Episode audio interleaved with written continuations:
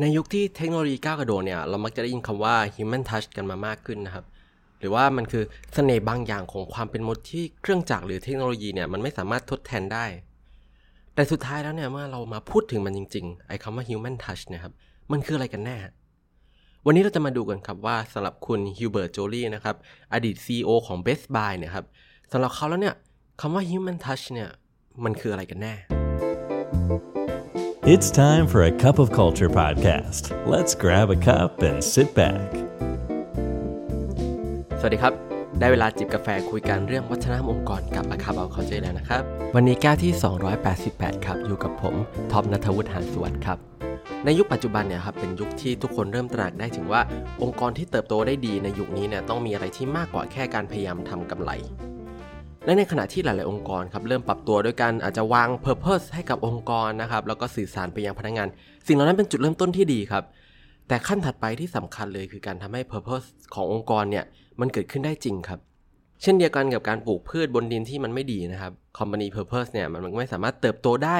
ในสภาพแวดล้อมที่มันไม่ส่งเสริมครับและสภาพแวดล้อมที่ดีสำหรับการทำ Company Purpose เนี่ย คือที่ที่พนักงานได้รับการส่งเสริมให้ไขว่คว้า Purpose แล้วก็เติบโตไปสู่เวอร์ชั่นที่ดีที่สุดของตัวเอง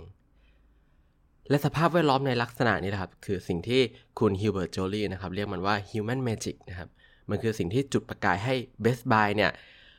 ผ่านทุกวิกฤตมาได้ แล้วก็ฟื้นคืนได้ท่ามกลางวิกฤตครั้งใหญ่ของ Best Buy เอง และไอ human magic นี่นะครับหรือที่เราเรียกกันว่า human touch เนี่ยสำหรับคุณ Joly เนี่ยเขาหมายถึงสิ่งเหล่านี้ครับ อย่างแรกเลยก็คือ meaning ครับ คุณโจลี่เนี่ยเล่าได้ถึงโมเมนต์หนึ่งครับที่ระหว่างที่เขาเป็น CEO ของ Best Buy เนี่ยว่าว่ามันเป็น executive dining นะครับ เป็นทานอาหารเย็นกับผู้บริหารคนอื่นๆเนี่ย แล้วก็บนโต๊ะก็มีการพูดคุยในเรื่องของแรงขับเคลื่อนของแต่ละคนครับ แชร์กันให้ฟัง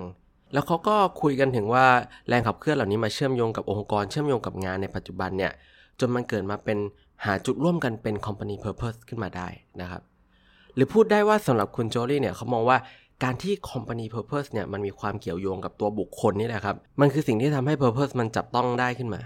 ดังนั้นองค์กรควรที่จะมองหาทางในการส่งเสริมให้พนักงงาน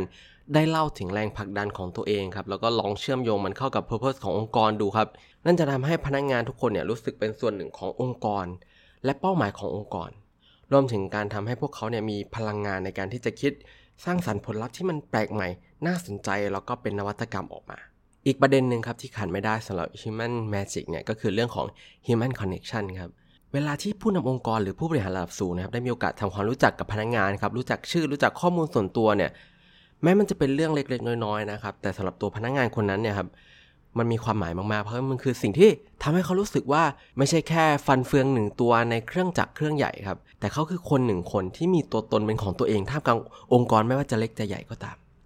โดยจุดเริ่มต้นของการเริ่มสร้าง human connection นะครับ คือการปฏิบัติกับทุกคนอย่างเห็นค่าความเป็นตัวตนของเขาครับ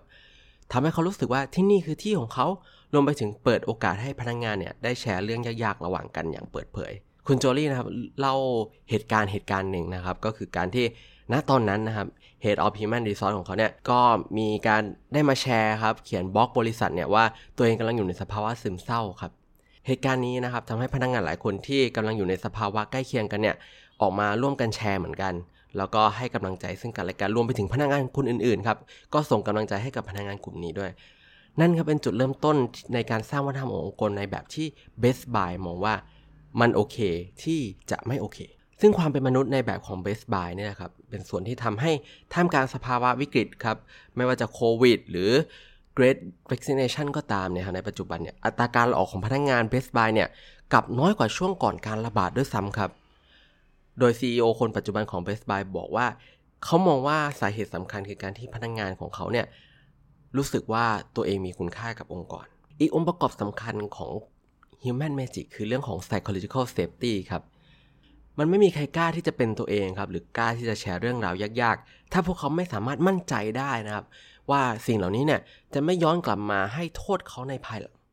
โดยเอมี่เอมอนสันนะครับเรียกสิ่งนี้ว่า psychological safety ครับ ซึ่งเป็นหนึ่งในหัวข้อที่ทางเขาเจออะไรก็พูดกันไปหลายครั้งมากๆแล้วนะครับ โดย psychological safety เนี่ยมีส่วนสำคัญในฐานะของตัวขับเคลื่อนประสิทธิภาพของทีมครับแล้วก็เป็นสิ่งสำคัญสำหรับการทำให้ human magic เนี่ยมันเกิดขึ้นในองค์กร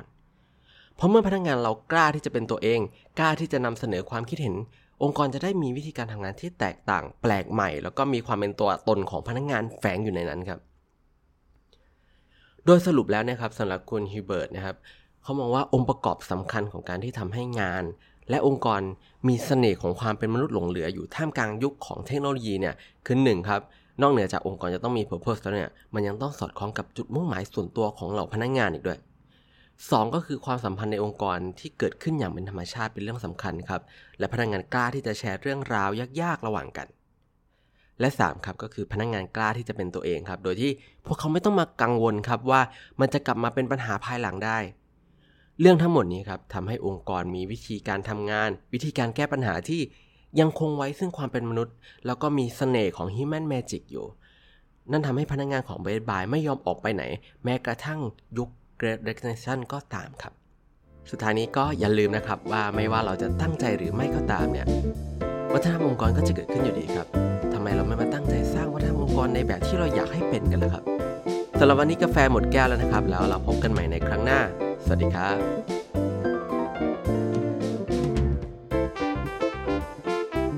And that's today's Cup of Culture. See you again next time.